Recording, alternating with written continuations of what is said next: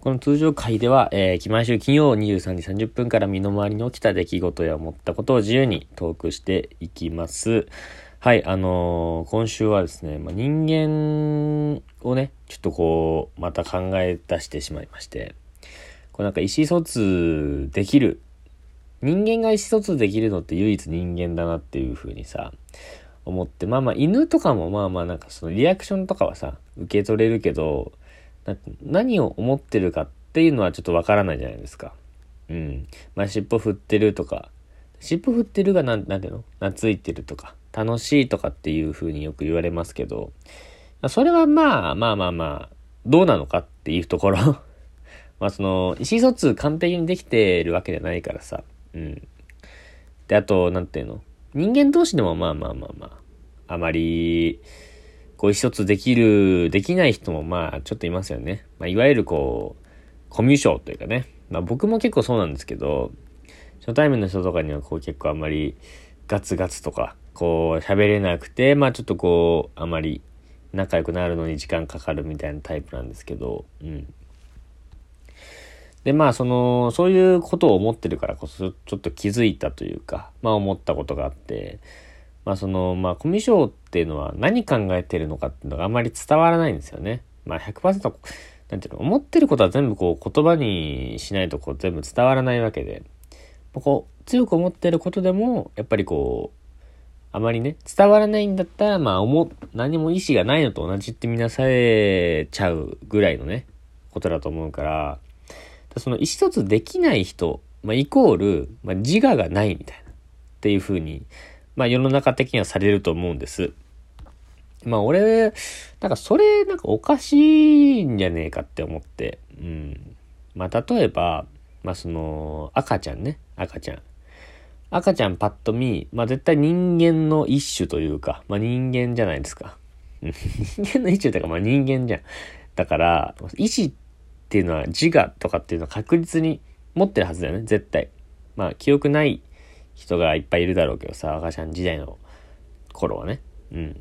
けど確実に持ってる意思はね、自我とか持ってるけど、意思疎通はできないじゃないその赤ちゃんとは。赤ちゃん何考えてるか、まあ泣いたりとかさ、ああ、なんとかかんとか、えー、な、まあ泣くぐらいかな、赤ちゃんは。まあ、泣いたり、寝てたり、えー、まあ怒ったりとかっていうのはわかるけど、まあ何考えてるかっていうところの意思疎通は、まあできない。で、でも、赤ちゃんに対してさ、自我がないとは思わないじゃん。うん。意思疎通はできないのに、自我がないとは思わない。意思疎通できないけど自我は赤ちゃんにはある。っていう考えだね。うん。すごい複雑な えー、またもう一個例をです。えー、例えば植物。植物は、まあ、一見意思は持っていないようじゃないですか。うん。まあ、いわゆる、草に感情はあるとかっていう人も、まあいるけど、まあその、何考えてるかちょっとわかんないじゃん。意思疎通ができない。から、ただ、自我がないとも言い切れないじゃないですか。とも言い切れないじゃないですか。うん、自我がない。草は何考えてるかわかんないから自我がない。んじゃなくて、草が何考えてるかわかんないけど、もしかしたら自我があるんじゃないかっっていうことね。俺がこう言いたいのは。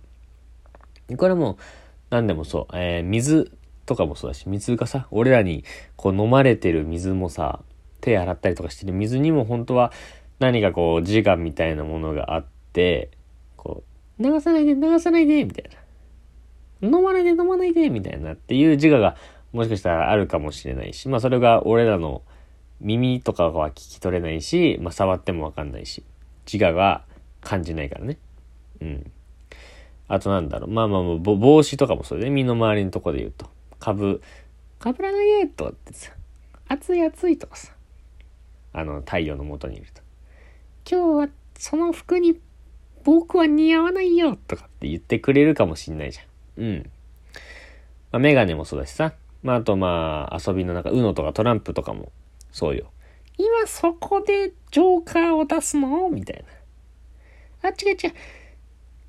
ババ、それババ、それババとかってさ、教えてくれるかもしんないじゃん。まあでもそれ、うん。まあもちろんそうだけどね。トランプの言うことを信じるかどうかっていうところも、もしあったら。うん。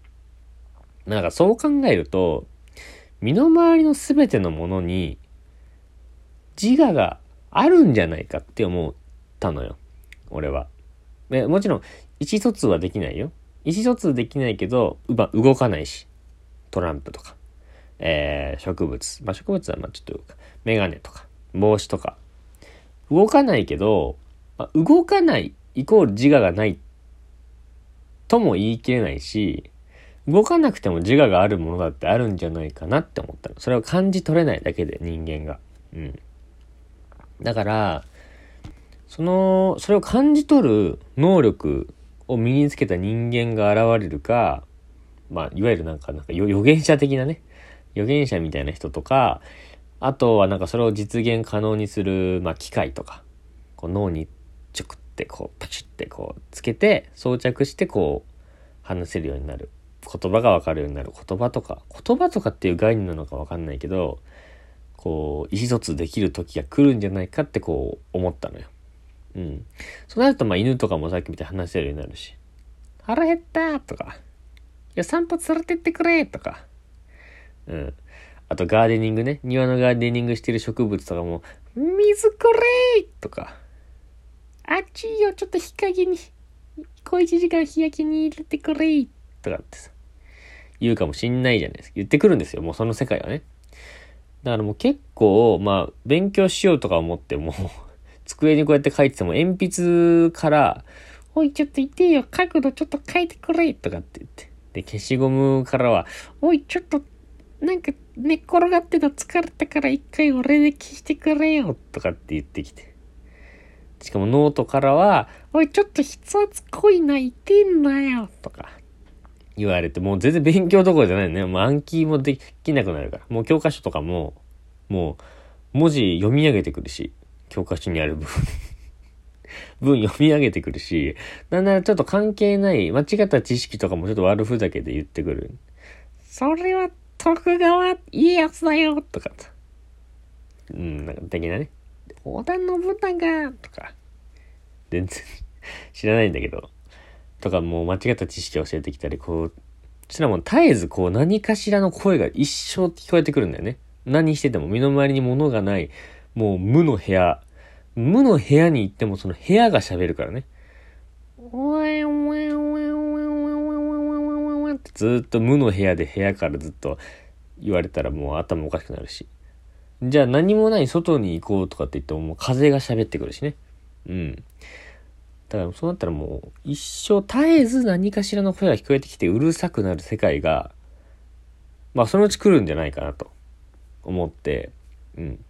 で、そうなるとね、何が優れてるかっていうと、な、何も今喋られてない静かな状態を作ることができる状況にもかかわらず、さらにその沈黙をちゃんと守ることができてる人間っていうのは、すごいなっていう。まあ、沈黙だったら喋りたくなるじゃないですか。あと、チャンスだとか思って自分の今思ってる気持ち、植物とかだったら、水くれよとかって言っちゃうんじゃん。うん。でも、そんな沈黙でも、その沈黙をものともせず沈黙を守れる人間がいるんですよね。うん。それがコミュ障なんですよね。今で言う。今はコミュ障みたいな感じで言われてるけど、まあ俺も、まあそれなんだけどさ、今はコミュ障みたいに言われてるけど、その、いつかね、気づくんですよ。コミュ障のこの偉大さにね あ、なんだろう、あの子と二人でいると、こう、ちゃんと沈黙が守られて、心地いいなとか。喋るの下手だなとかじゃないよ。で、沈黙を、あ、この人は沈黙を守ってくれてるんだっていうさ。うん。でそのコミュ障が、いわゆるね、いわゆるコミュ障が報われる日っていうのが、もう僕は必ずね、この先来るんじゃないかなっていうふうに思って そう、だからまあ、もしなんかちょっとあんまりうまく喋れないなとかってちょっとこう気にしてる人がいるんだったら、大事いいんですよ。我々はコミュニケーション取るのが苦手なんじゃないんだ。沈黙を作るのが、すごく得意なんだっていうことをちょっと自覚してね、もうこの先もう胸を張って生きてほしいですね。